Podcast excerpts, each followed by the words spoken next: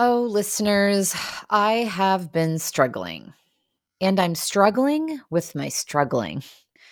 You see, I have always identified myself as such a positive person. It's one of my strengths, it's who I am. I'm a lifter upper. So when I'm down, I struggle to be down. It's a growth point for me, something I've been working on for many years, and I'm learning painfully to honor the struggle because there's growth there. There's learning about myself there. So I came across these beautiful words on Twitter that provided some comfort.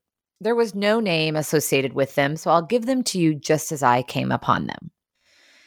And just like the moon, you shall go through phases of light and dark and of everything in between.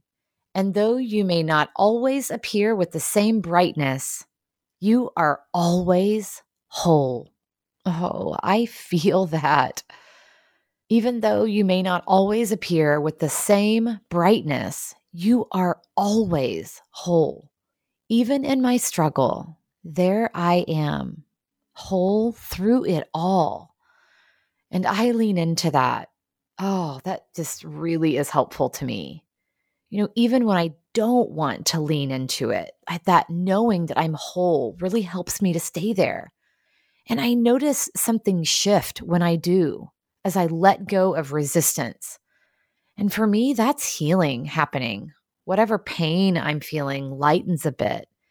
And what I know through my experiences is that healing is not about being happy. It's about being awake. And often that feels awful. It's about being broken and whole at the same time they do coexist. And in that awareness, the pressure lightens. So be gentle with yourself in the struggle. Remind yourself that you are always, always whole. Nothing can change that.